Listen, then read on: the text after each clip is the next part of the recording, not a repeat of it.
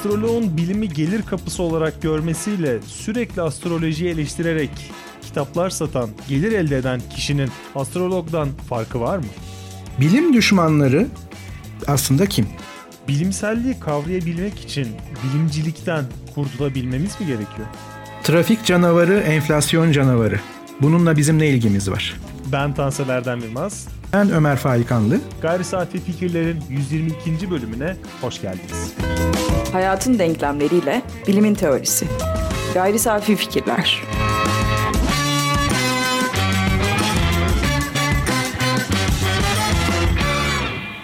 Çok sık kullandığımız ve Gayri Safi Fikirler podcastinde sık sık tartıştığımız ve yedek kulübesine yollama istediğimiz bazı kavramlar var. Bazı bölümlerimizde bunları çok sık tartıştık. Hakikat sonrası, safsata, komple teorisi ve birçok kavramı dinlenmeye almayı önerdik. Aceleyle her yere saçıp asıl eleştiri noktasını yitirdiğimiz bazı kavramlar bunlar. İlginçtir tüm bu kavramlar aslında bilimle de bir şekilde ilişkilenerek ortaya çıkıyor. Yani bilim bu kavramlar için bir kavşak görevi görüyor. Safsata tartışması da bilimsel tartışmaya temas ediyor. Hakikat sonrası da ancak bilhassa sosyal medyada ya da kişilerin kendi arasındaki iletişimlerinde gördüğüm ve bunları geçiştirmeyip biraz irdelediğim zaman aklıma takılan bir bilimle evet. kurduğumuz ilişki tartışması var. Bunu birazcık derinlemesine incelememiz gerekiyor. Çünkü bu tartışma bu arada benim şu an aklıma gelen ve bir anda alevlenen bir tartışma değil. Bilim üzerine yapılan bu tartışma yıllardır, yüzyıllardır belki var. Ancak son zamanlarda hiçbir zaman olmadığı kadar fazla. Bu bilhassa sağlıkla ilgili kaygılar da arttıkça iyiden iyiye keskinleşti ve bir noktada tartışmalara bilimin ışığı hemen dahil oluyor. Ancak burada ışığı tırnak içerisinde ele almak gerekiyor. Şimdi şöyle bir başlangıç noktası koyalım ve fikrini alalım istiyorum. Bilim tartışmasının bu kadar yoğun yapılması ve bu tartışmanın bilimsel yöntemin kendisine hiçbir katkıda bulunmaması beni düşündürüyor. Yani meta bir tartışma değil bu. Bilimin üzerinde bilimi yönlendiren, bilimi ve bilimsel yöntemi tartışan bir tartışma değil. Bilimi önemlidir. Bilimi önemsemezsek ah neler gelir başımıza yorumu şu anda son benim gördüğüm son 10 yılda saf retorik bir tartışmaya sıkışmış durumda ve zaten orada bir yerde işleyen bilimsel yönteme olumlu ya da olumsuz herhangi bir katkıda, artışta, azalışta, onun verimine herhangi bir katkıda bulunmuyor. Bu konuda farklı birkaç yorumum daha var ama şimdi bunları böyle birkaç argümanı sıraladım. Önce senin fikrini almak istiyorum. Ardından da o yorumlara geçeriz. Aslında bu soru e, galiba biraz yeni yeni popülerleşiyor. Tabii ki entelektüel dünyada öyle ya da böyle konuşuluyordu veya da entelektüel dünyanın iz düşümleri olan masalarda, sofralarda, kantinlerde çay kahve veya başka şeyler içilirken belki soruluyordu. Ne mutlu o masalara, ne mutlu o e, ortamlara ama esas baskın soru hepimizin hatırlayacağı gibi sanat sanat için midir, sanat toplum için midir sorusuydu. Yıllarca Türkiye'yi belki de tüm bir entelektüel dünyayı asıl meşgul eden soru buydu. Ama tam da işte bu sorunun formatında bir sıkıntı var. Neden? Yani bir farklılık var daha doğrusu. Çünkü sanat sanat için midir, sanat toplum için midir? Ya da sanat sanat için midir, sanat X için midir? X değişkenine her şeyi yazabiliriz. Kendisi bir sanat sorusu değil. Senin hani e, biraz önce ima ettiğin veya da açık açık söylediğin daha doğrusu da bu. Hani bilim bilim için midir veya da bilimle ilişkimiz bilime bir katkı sunuyor mu veya da bilimle ilgili mi sorusunda şöyle bir farklılaşma var. Şimdi e, ben bunu başka bağlamlarda sıklıkla dillendiriyorum. İşte felsefe nedir sorusunun kendisi bir felsefi sorudur. Ama fizik nedir sorusunun kendisi bir fizik sorusu değildir. Ya da kimya nedir sorusunun kendisi bir kimya sorusu değildir. Aynı örneğe dönecek olursam sanat sanat için mi, sanat X için mi sorusunun kendisi bir sanat değil. Bu bir sanatı konumlama, sanat sosyolojisi, sanat politikası yani başka bir şey, sanat bir şeysi sorusu. Ama bilim bilim için midir, bilim toplum için midir, bilim fayda için midir, sadece bilmek için midir?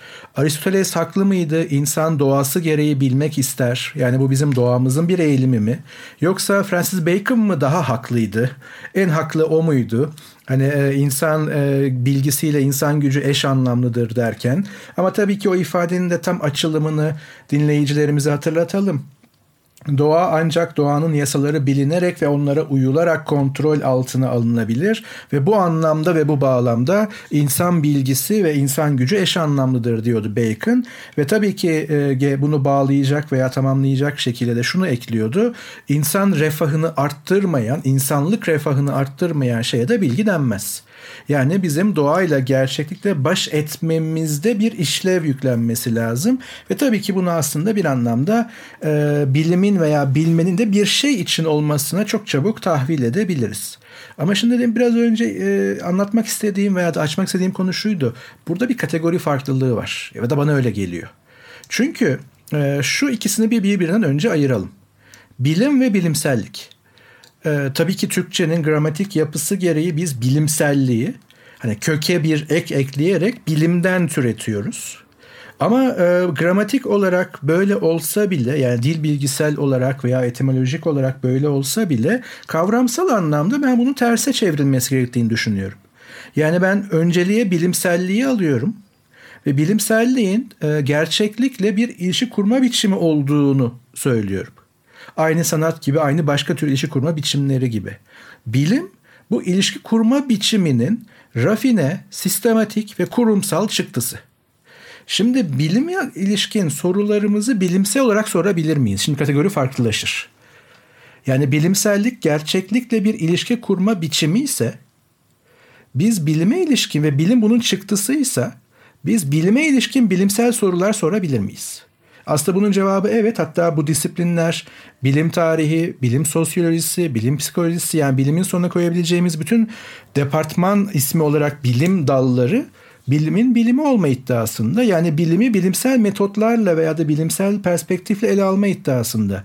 Ama biz biraz daha makro bir yere çıkalım ve meta bir seviye açalım. Bilime ilişkin bilimsel bir tavır alışın kendisi felsefe midir ki bu bilim felsefe, felsefesi midir? Felsefesi midir öyle diyelim.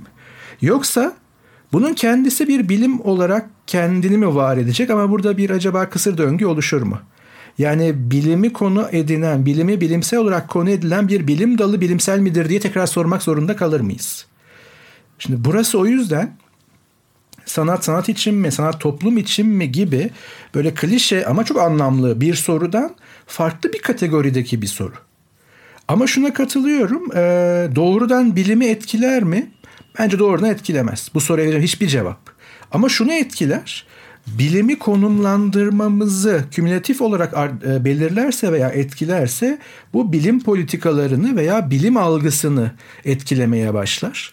Ki bunun örneklerini aslında dediğin gibi son zamanlarda çok sık gördük veya da belki hep vardı da bu kadar medyatik değildi. İşte bilim insanları haddini bilsin. Had bildiğiniz gibi Türkçe'de sınır demek yani sınırını bilsin. Şimdi burada ne kastediliyor? Yani bilim sınırını bilsin mi deniyor yoksa herhangi bir bilim insanı mı haddini bilmeli? Tabii burada biz e, programlarımıza pek çok kez yad ettik, andık, saygıyla e, hatırladık.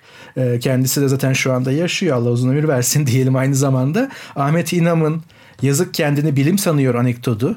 Gerisini açmayayım. Merak edenler geçmiş programlarda izini sürsünler. Ama zaten bizi geçmişten beri dinleyenler ne dediğimizi bileceklerdir. Acaba haddini bilmesi gereken bilim mi?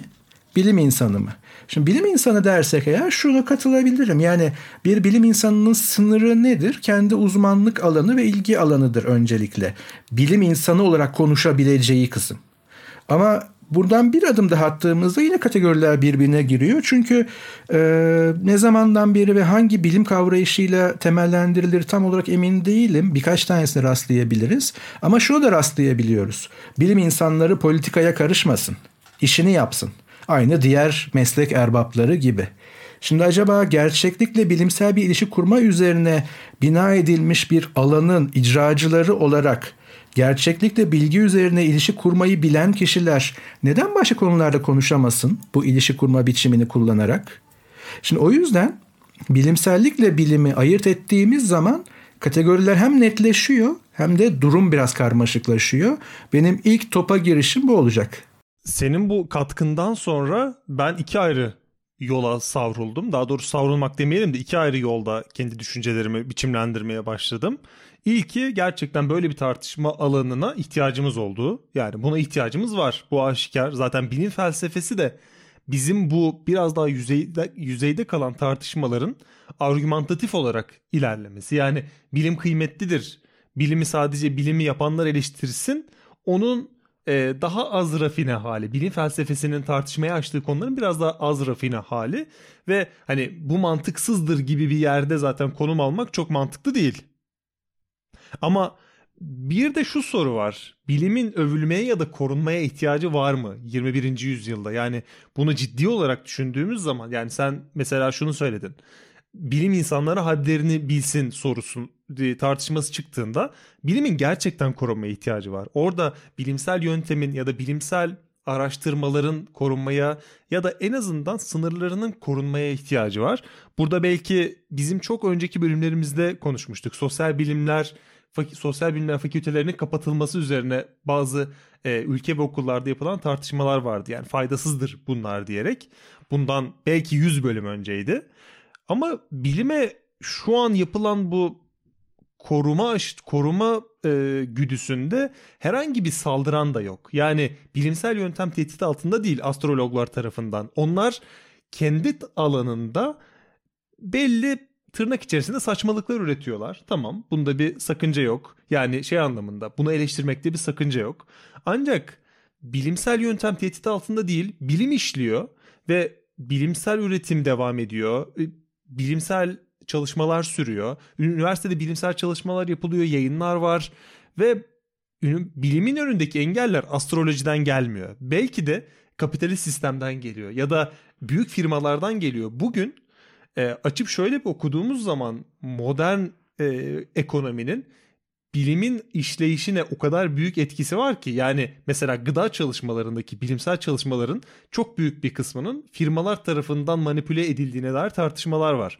Aslında bu astrolojinin getirebileceği olası tehlikeden çok daha büyük ve çok daha gerçekçi bir tehlike. Yani bilimsel yöntemin özüne gelen bir saldırı. Ancak bu çok ilgi çekmiyor. Bunu neden ilgi çekmediğine biraz e, vurgu yapmak istiyorum ve sonrasında topu sana atacağım.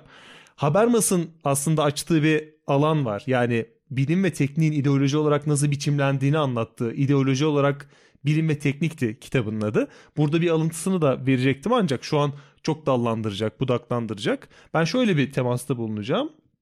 Bilim bir araç. Bilimsellik bizim için çok kıymetli bir yöntem. Bilim elimizde olan bilgi türlerinin en iyisi, güzel. Bunların hepsini koyalım bir kenara. Ancak burada e, bilimin bir araç olarak sınırlı kalması gereken karakterini hiçe sayıp onu amaç haline getirmek eldeki bu nötr veriyi yoğurmak gibi geliyor ve e, biraz iddialı olacak belki ama astroloji, e, komple teorisyenleri vesaire gibi bu konuları tabiri caizse etkileşim kapısı olarak görenler ya da örneğin astroloji kitapları yazan insanlar aslında astrolojinin bilimselliğe az da olsa temas eden yanlarını gelir kapısı olarak görüyor. Onlar için bu bu anlama geliyor.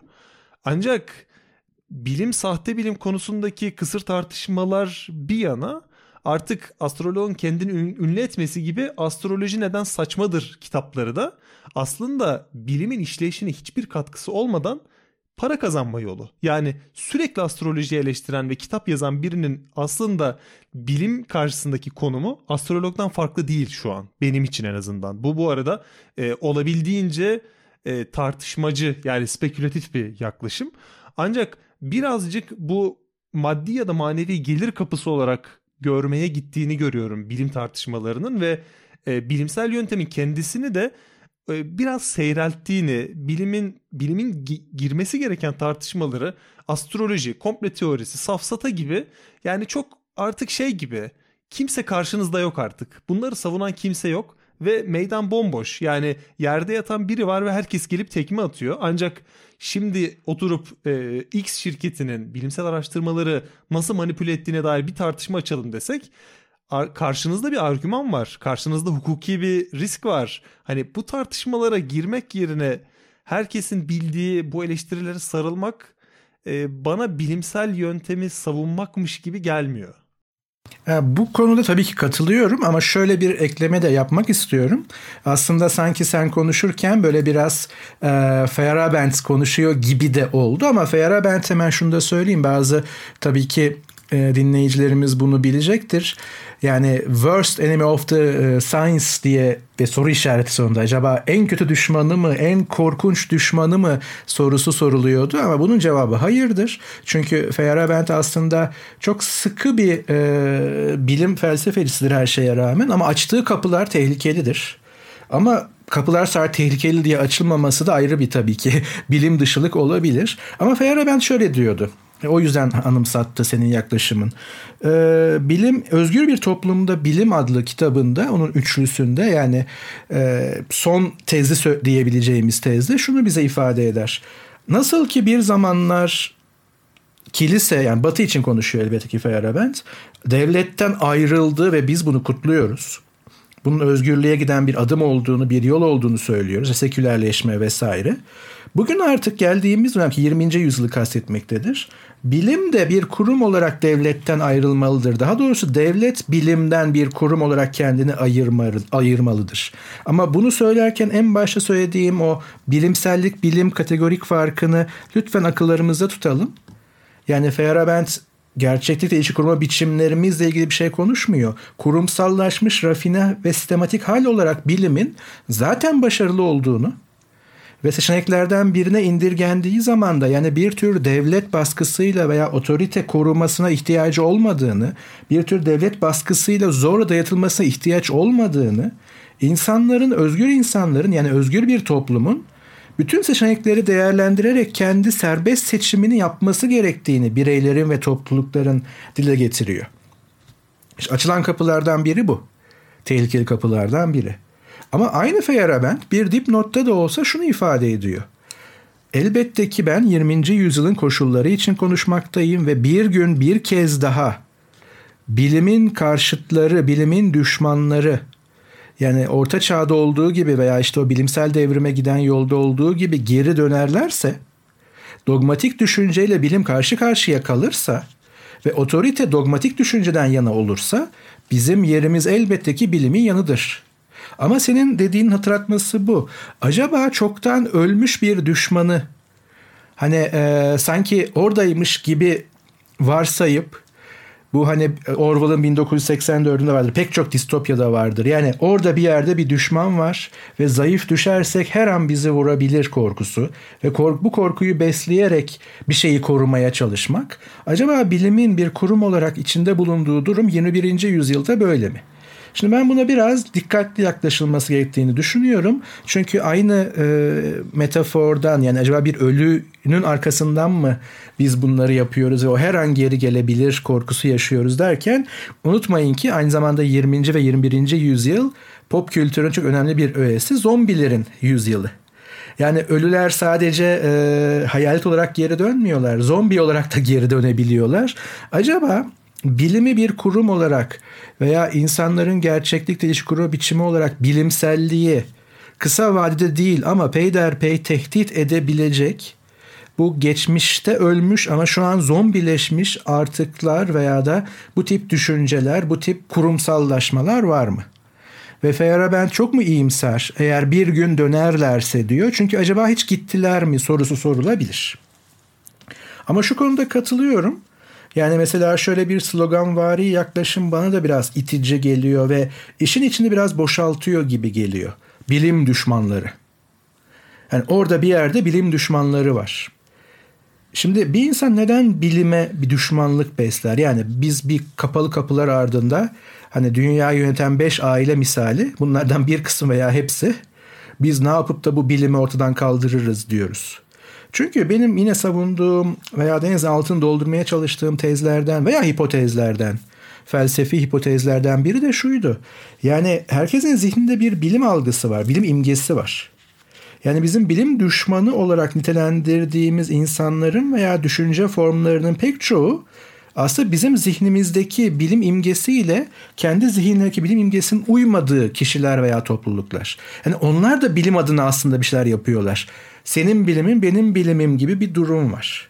Çünkü nihayetinde belki bilimi e, genişletmeye çalışıyorlar. Yani astroloji bilimdir diyen biri aslında bilimin sınırlarını genişletmeye çalışıyor. Mesela astroloji bilimdir diyen birinden şunu duyamazsın. Astronomi bilim değildir, kimya bilim değildir. Kimyagerler e, haddini bilsin. O fizikçiler var ya onu demezler. Astronomi de bir bilim demeye çalışıyor. Ki değil. Astroloji de bir bilim demeye çalışıyor ki değil. O konuda çok netiz ama dikkat edersek aslında buradaki düşmanlık şöyle bir tehlike yaratıyor veya da şöyle bir sıkıntı yaratıyor. Yani mutlak kutuplar ve bunlardan bir kısmı düşman biz savunuyoruz. Hani bilim taraftarları, bilimciler, bilim insanları. Oysa bizim netleştirmemiz gereken şey en başta söylediğimiz gibi meta seviyede bilim imgesiyle bilimin gerçekliğini örtüştürebilecek bir yaklaşım. Böylece hangi imgeler gerçeklik dışı, sadece birer kuruntu ve sadece birer imaj ama hangi imge veya imgeler bilim gerçekliğine daha yakın veya uyuşuyor? Bunu hemen şöyle açıklayabilirim bilim imgesi veya imajı derken. Bilim dediğimde zihninize canlanan şey. Yani çok büyük teoriler şunlar bunlar değil. Yani bunu çok sıklıkla ben şöyle yaparım. Google'ın görsellerine girin. Yani Google'ın görseller arama sekmesine girin. Scientist veya da bilim insanı yazın. Çıkan fotoğrafların ilk 3-4 sayfası size genel kavrayışı, bilim imgesini verir. Bilim insanı imgesini verir. Ve orada göreceğiniz şey de şudur. Beyaz önlük, laboratuvar ortamı, matematik. Bakın bırakın astrolojiyi, bilim düşmanlarını falan bu imgenin içinde sosyal bilimler yok. Ve hala tartışılıyor bakın. Yani sosyal bilimler bilim midir? İşte hard science, soft science. Bilimin zayıf karnı. Yani çok şey söylüyorlar da işte mesela o çok şey söylüyorlar. Hangisi doğru? Oysa fizik öyle mi? Kimya öyle mi? Bir de içeride bir çatışma var aynı dili kullanacak olursak. Ama şunu hemen söyleyeyim yanlış anlamalara e, imkan vermemek adına. Astroloji bilimdir diyenler sadece bilimi genişletmeye çalışıyor diyoruz ama imgeyi genişletmeye çalışıyor tabii ki. Ama böyle baktığımızda o bilim imgesini yanlış kılan şeyin ne olduğunun cevabını verebilmemiz gerekiyor bizim. Sen tam bilim insanı ya da scientist yazınca Google'da ne çıkıyor dedin. Ben bunu böyle ara ara derslerde de yıllardır sen söylediğinde tekrarlarım. Şu sıralar mesela şu an bunu yaptığımda çılgın bilim insanı da çıkıyor. Mesela 10 görselden biri çıldırmış bilim insanları ve e, şey gibi geliyor bu bana.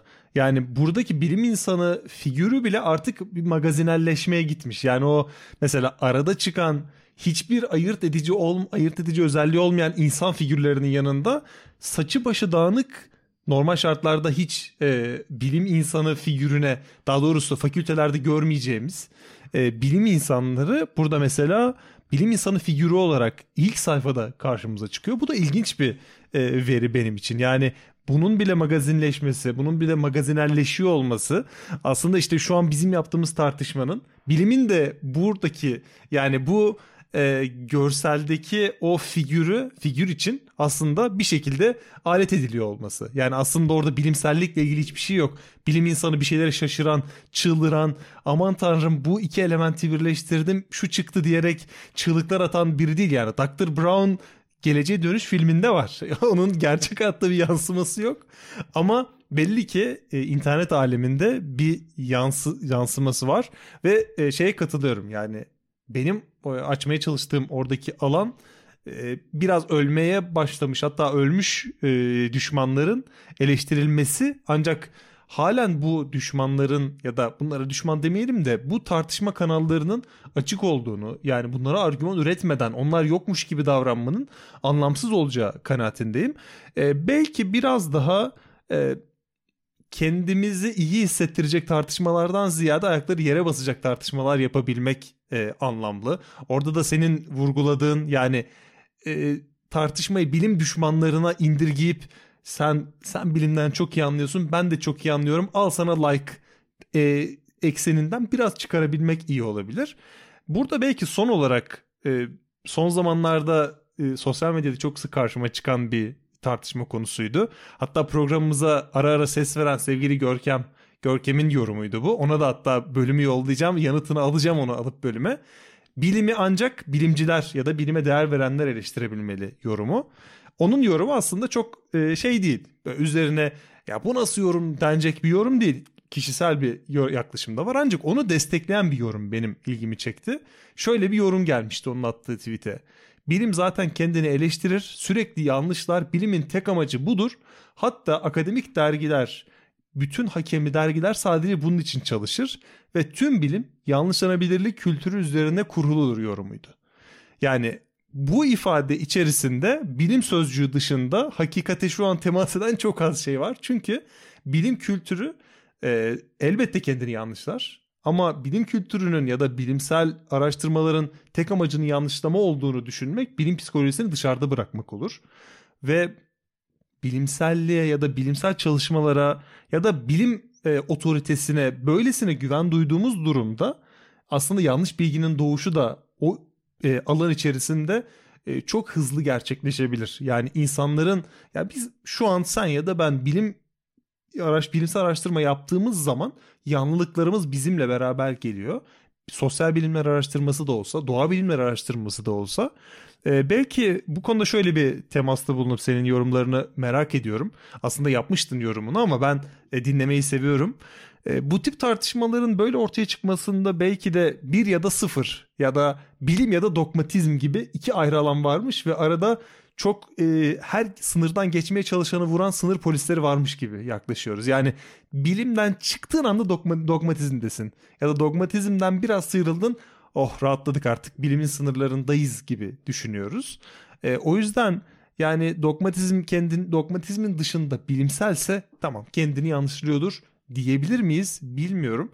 Bu da belki şöyle bir e, bağlantı noktasıyla sana yollayacağım soruyu şekillendirebilir. Bilim dediğimizin bir yöntemler bütününden fazlası olmadığını ancak bunun bundan daha azı da olmadığını anlamak gerekiyor. Bilimselliği dışarıda bırakıyorum bu arada.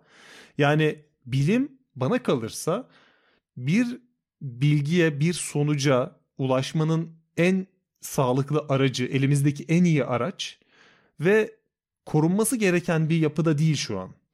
Bu kaydı yapmamızı sağlayan mikrofonlar çok güzel mikrofonlar. Her günde fiyatları artıyor. Buna yapabileceğimiz bir şey yok ama mikrofonlarımız işte bizim mikrofonlarımız diye biz bu mikrofonları övmeye başlarsak bölümümüzü kaydedemeyiz. 122. bölüm kayda girmez. o yüzden e, kutsallaştıracağımız şeyin birazcık bilimsellik, eleştirel düşünce olması ya da odaklanmamız gereken şeyin e, bilimsel üretimi olabildiğince objektif kılabilmenin yolları olması gerektiğini düşünüyorum. Ve e, belki son olarak şöyle söyleyebilirim.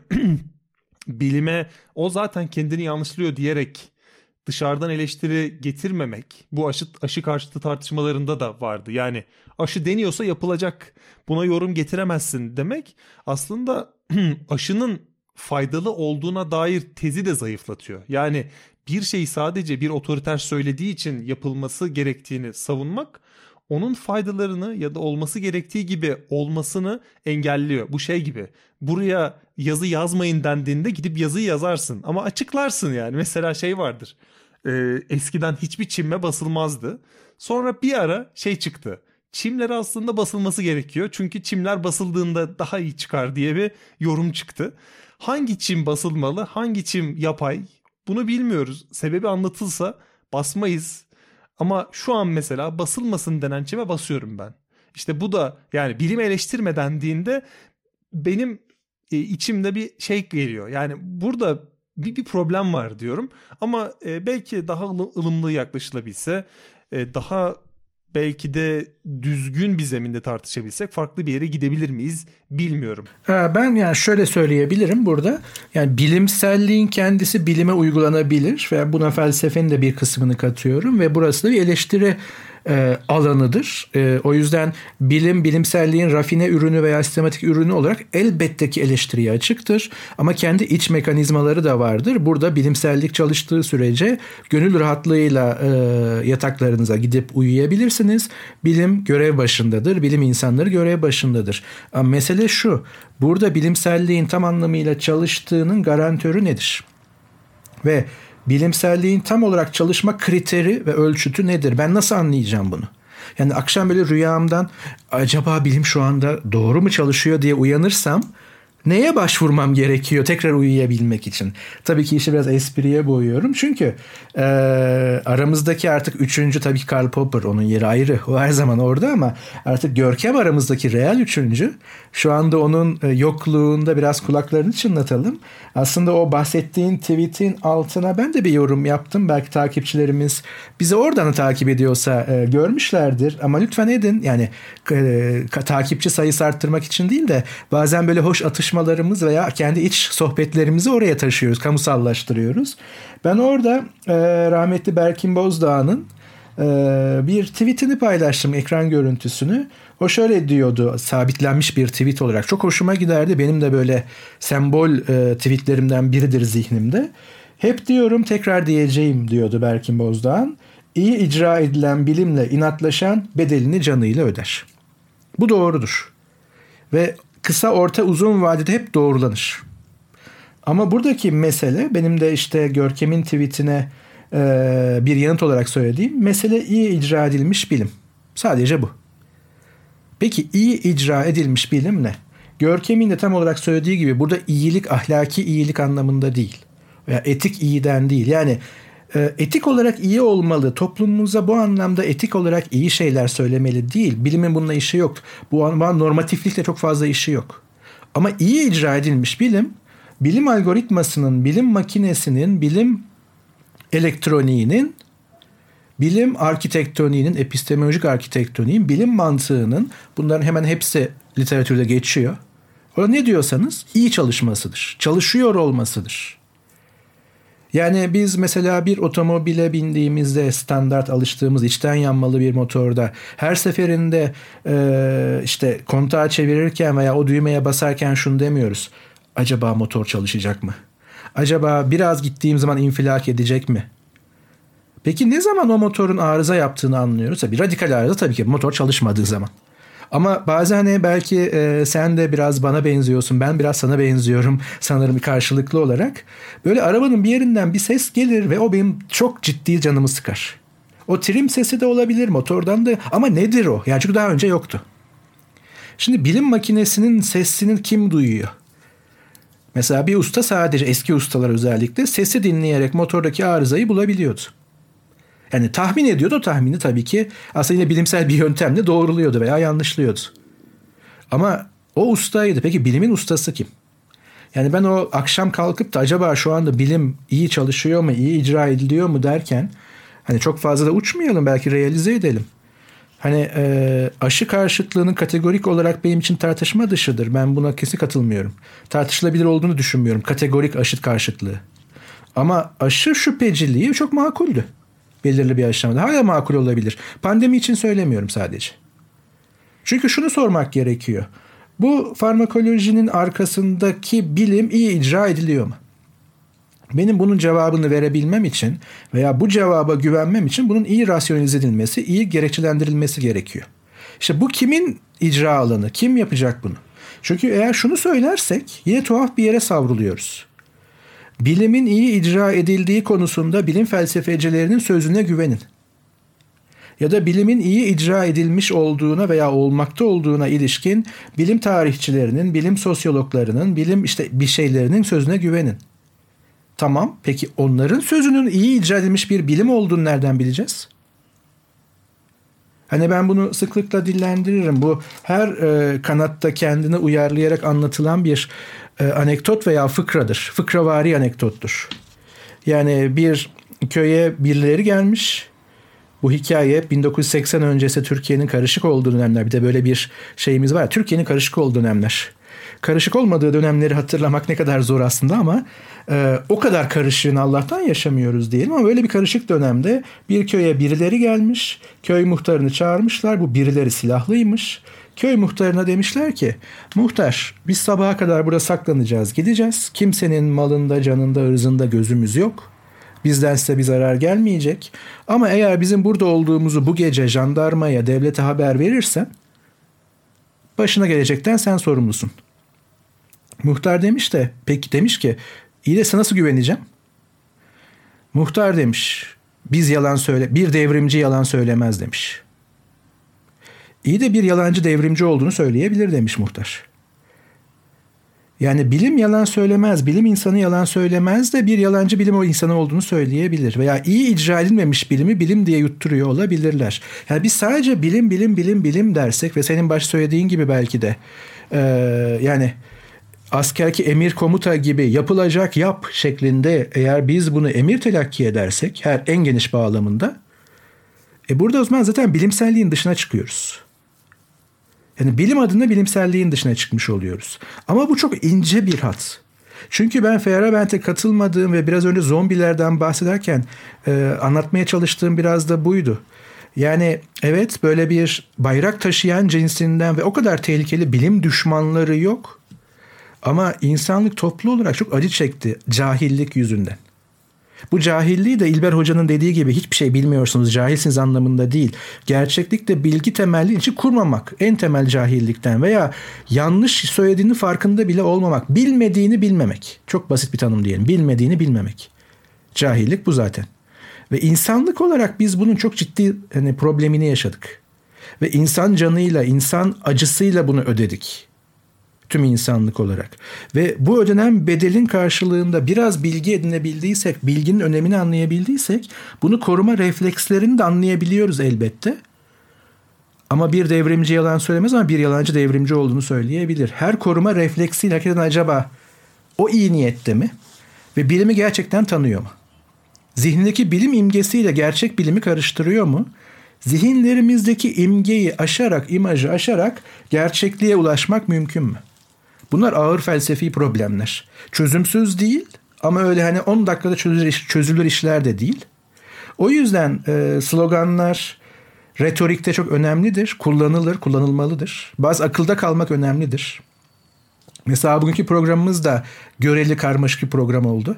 Yani önermeniz nedir desek herhalde biz bile şu anda şudur diyemeyiz. Elbette ki tavrımızı, konumumuzu bir cümleyle bir paragrafla tekrar anlatırız ama ama buradan çıkacak şey şu sloganları kullanabiliriz. Bu programların da birer önermesi birer sloganı olsa çok çok hoşuma da gidiyor. Güzel oluyor ama bilim savunucuları, bilim düşmanları çok genel sloganlar.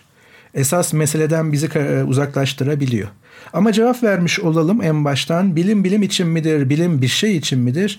Bilim benim tanımladığım noktadan, gördüğüm noktadan bir problem çözme aracıdır. Ve elimizdeki en iyi problem çözme aracıdır. Çünkü temelinde bilimsellik yani gerçeklikte bilgi temelli ve yanıldığında yanıldığını kabul edip bunu revize edebilecek, vazgeçebilecek bir ilişki kurma biçimine dayanır. Bu korunduğu sürece de elimizdeki en iyi araçtır. Mükemmel değildir ama sadece bilmek için yani kusura bakma Aristoteles yanılıyorsun demek zorundayım. Sadece doğamızın gereği, merakımız için bir şey bilmeye çalışmıyoruz. Hayatta kalmaya çalışan biyolojik varlıklarız. Geniş ve dar anlamıyla. Bilim de elimizdeki en iyi araçlardan biri. En iyi araç daha doğrusu. Elimizdeki araçlardan biri ama en iyi araç. Bilgi temelli. Ama tek başına o da çok fazla bizi hayat tutamayabilir. Sanata da ihtiyacımız var, felsefeye de ihtiyacımız var. Ama bunlar bilgi temelli olduğunu iddia etmeye başladığında çarşı karışıyor işte. O da zaten 120 programda çözmeye çalıştığımız problem. Daha bir 120 program daha bunu tartışırız. Belki önermeyi şurada kristalleştirebiliriz. Bilim bilim için mi yoksa bilim araç mıdır sorusu senin verdiğin yanıtla benim ortaya attığım soruda aslında biraz da netleşiyor. Yani bilim bir araç ancak onun elimizdeki en iyi araç olduğunu bize sürekli hatırlatan bir araç. Ancak bizim de ona bak senden daha iyi bilimsel bir araç gelebilir diye sürekli hatırlatmamız gereken, sürekli diri tutmamız gereken bir araç. Ve bunu yaparken de bilim insanı olmamızın şart olmadığı yani sokaktaki insan tırnak içerisinde biri olarak da ya bu aşının içinde ne var? Bana anlatır mısın? ya da acaba bu şirket bu araştırmayı yaparken herhangi bir yerden fon almış mı? Ya da şu an gördüğüm araştırma ya da bilimsel çalışmanın ardında herhangi bir manipülasyon var mı sorusunu ortaya atabileceğimiz kadar cesur ve e, belki de samimiyetine yani bilimin bunu yanıtlayabilecek samimiyetine güvenebilecek noktada olmamız gerekiyor gibi geliyor bana. Ama tabii ki iğne çuvaldız ilişkisini her zaman unutmayalım. Hiçbir zaman unutmayalım. Her zaman çuvaldız bilime yönelsin. Her zaman çuvaldızı kendimize batıralım. iğneyi karşıya batıralım. Kabulüm. Ama o iğneyi de ihmal etmeyelim. Burada şunu kastediyorum. Yani e, bir fenomen, bir ünlü Twitter'da veya da yaptığı televizyon programında bırakın bu pandemide kullanılan aşıları genel olarak aşıların içinde işte cenin var, domuz e, bilmem nesi var dediği zaman da onun demesi önemli değil. Yani susturun şu kadını falan değil. O dediği zaman insanlar buna nasıl inanabiliyor? Yani hani bu artık çok uç. Senin dediklerin çok makul. Yani farmakoloji kapitalist sistem içerisinde kar odaklı özel bir girişim olduğu sürece şüphe etme hakkımız her zaman var. Ama makul ve rasyonel şüphelerden bahsediyorum. Ve buradaki sorular çok anlamlıdır ve bu sorulara cevap arayışı da çok makuldür. Ama yani aşının içinde cenin var, domuz kanı var, işte bilmem ne dokusu var dendiği zaman buna şüpheyle yaklaşmayan insanlara bir bakmak lazım. Bakın hani bunun bir şüphe yaratmasından bahsetmiyorum. Buna şüpheyle yaklaşmayan. Ya bir şarkıcı var ben çok severim sesi güzeldir ot paylaştı. E yani bilim insanına bile haddini bil diyorsun. Tek bir e, vasfı olan, ünlü olmak olan birinin böyle bir şeyinde ve hatta soruluyor hani bu gerçek hikaye. Şeyde vardı ya How I Met Your Mother'da e, True Story e, derdi orada. E, Barney Stinson. Bu da ya True Story. Yani niye ona sormuyorsun? Ve soruldu. İşte bilmem ne hanım bunu nereden biliyorsunuz? E ben rastladım siz araştırın. Ama sen bunun doğruluğunu iddia ettin. Acaba demedin. Acaba desen bile dili saçması bir şey. Ya da işte gökyüzündeki jet motorlarının veya uçakların o e, hani yakıtının fazlasını veya işte bir şekilde e, atığını attığı zaman şefimizi zehirleyen bak işte şeyler kimyasallar atılıyor dendiğinde şüphe etmemek ne demek ya? Hani bunun bir şüphe doğurması ayrı bir komplo teorisi olarak veya şey olarak acaba mı dersen yine sana saygı duyarım acaba mı noktasında.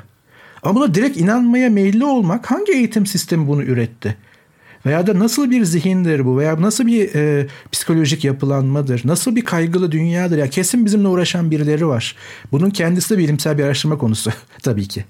Ama iğne kısmını unutmayalım. Yani bırakın çuvaldızı.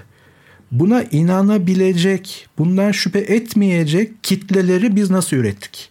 insanlık olarak veya toplum olarak. Bence bu önemli bir soru. Ama çuvaldız her zaman bilime denk gelsin. Çünkü öbür türlü çok ciddi sorunlar da çıkabilir. Bilimin kendi iş dinamikleri evet çalışmaktadır. İyi icra edilmiş bilime kafa tutan veya inatlaşan da bunu orta ve uzun vadeli hatta kısa vadede evet canıyla öder. Çünkü gerçeklikle inatlaşmaya başlar bir yerden sonra. Gerçekliğin duvarına kafasını çarptıkça çok fazla şansı olmayacaktır. Ama son sözüm benim bu program için o olsun. Bütün mesele iyi icra edilmiş bilimi teşhis edebilmekte ve bunun e, garantisini verebilmekte. Aslında biz insanlık olarak bu seviyeye nasıl ulaştık sorusunun bir yanıtı var. Ancak genelde onu mikrofonlar kapalıyken söyleyebiliyoruz. Çünkü genel hassasiyetler çerçevesinde e, bunun nasıl oluştuğu e, çok tartışılamıyor. Ancak belki daha birkaç aşama geriden gelip bir şeylere inanma beklentimiz ve bu beklenti etrafında şekillenen örgütlenmelerin zaten kanıtsız e, inançlara bizi meyilli hale getirmesi. Dünya üzerindeki bu arada en güvenli cümleyi kurmuş bulunuyorum şu an. Belki burada belki aramak lazım ama e, o şu an bilim tartışmalarında belki bizi çok uzak noktaya götürür. Bizim yapmaya çalıştığımız belki girişimlerde, belki de girmeye çalıştığımız tartışmalarda e, o sanatçıya inanan insanlara ya kardeşim bakar mısın şu makalede ne yazıyor demek yerine bilim iletişimini kullanmaktan bahsetmiştik hep. Çünkü o insanlar ona inanmaya hep devam edecek. Ancak bizim bir yol aramamız gerekiyor. Ve senin o bahsettiğin hassasiyet, hassasiyeti en üst noktada tutarsak benim son zamanlarda yaşadığım ya şu sol lastikten bir ses geliyor ama usta hiçbir şey yok dedi. Acaba bir şey var mı sorusu. Senin e, aklına gelen ya ben bu arabayı yeni aldım. Acaba bu ses nedir sorusu. İşte bu hassasiyet bizi sanayiye ustaya gittiğimizde komple motoru indireceğiz diyerek bizi 100 bin liralık bir masrafa da götürebilir. Ya da çok basit bir şekilde çözülebilir ama hassasiyeti bu kadar üst noktada tutarsak peygambersiz bir din olarak bilimle karşılaşabiliriz. Ama hassasiyeti çok aşağıda tutarak ya ne olacak ya bilim halleder bunu desek o zaman da bilimsel üretimin ya da bilimsel yöntemin içerisine sızabilecek e, bu tip problemli fikirleri hiçbir zaman sezemeyebiliriz. O yüzden tam ortada nokta orta noktayı bulabilmek gerekiyor. Biz de biraz bunun tartışmasını yapıp zihinlerde böyle hafif kıvılcımlar yaratmaya çalışıyoruz. Ee, senin de son katkılarını alıp neredeyse 45 dakika yaklaşmış bölümü sonlandıracağım. Ee, aslında son katkı değil de biraz hani sıkça espri yaptım bu bölümde. Ee, ama son bir espriyle tamamlamaya çalışayım. Aslında bir espri değil de biraz sulandırayım yani işin açıkçası. Nasıl ki Şu anda belki oranlar düştü çeşitli faktörlere bağlı olarak ama ben net hatırlıyorum çok da uzak olmayan geçmişte yani manşetlere kadar taşınan bir şeydi ki önümüz bayram aman herkes dikkatli olsun. Öncesinde sesimizi tekrar duyurur muyuz duyurmaz mıyız bilemeyiz ama trafik canavarı can aldı. Trafik canavarı yine hortladı. Yani ben bu başlıkları gözümde canlandırabiliyorum. Yani basılı e, şey yayınlarda veya televizyon haberlerinde işte bugün de şu kadar can aldı trafik canavarı. Ya trafik canavarı diye bir şey yok. Elbette ki yok. Araba kullanmayı ve bir saygılı bir trafik kuralları çerçevesinde güvenli araç kullanmayı bilmiyoruz. Problemin çözümü buradaydı. Ama biz onu nasıl sloganlaştırdık? Trafik canavarı. Şimdi daha güncel Keşke bu da geçmişte kalmış olsaydı ama enflasyon canavarı tekrar hortladı. Enflasyon canavarı. Aslında demin söylediğin şeye bağlayacağım. Yani evet mikrofonlarımız artık daha pahalı. Belki bunu engelleyemeyiz dedik ama aslında engellenebilir. Buna ekonomi bilimi deniyor. Bir fizik gibi hard science olmasa bile softundan bile olsa biraz science yani bilim. Ve bunun ilke ve kuralları iyi icra edilirse neden engellenemesin ki? Ama enflasyon canavarı dedikçe orada bir canavar var bizim düşmanımız. Şimdi nereye bağlayacağım herkes anlamıştır. Orada birileri var bilim düşmanları. Enflasyon canavarı veya da trafik canavarından çok farklı olmayan bir terimleştirme. Yani şunları bir netlemek lazım. Ama dediğin gibi mikrofonlar açık veya kapalıyken bugünlük zaman da oldu diyelim. Hani şeylerde oluyordu ya hoş oluyor. Ee, eski tartışma programlarında şimdikiler hiç olmuyor da eskilerinde olurdu. İş biraz böyle kıvılcımlanınca çünkü karşıt görüşler karşılaşırdı. Şimdiki gibi değildi o anlamda. Şunu söylerler. E, zamanımız doldu. bir dahaki programda veya size e, ama, ben sizi dinledim falan olurdu eski programlarda.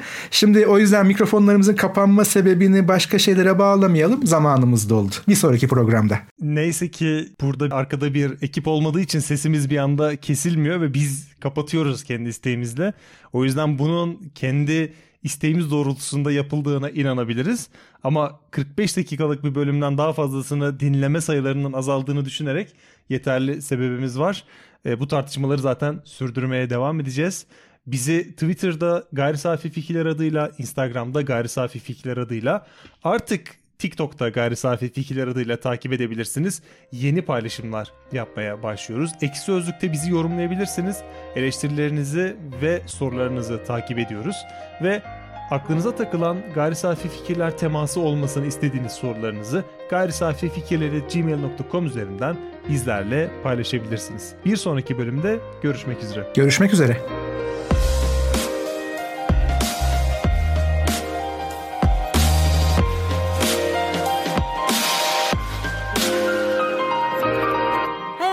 Denklemleriyle bilimin teorisi. Gayri safi fikirler.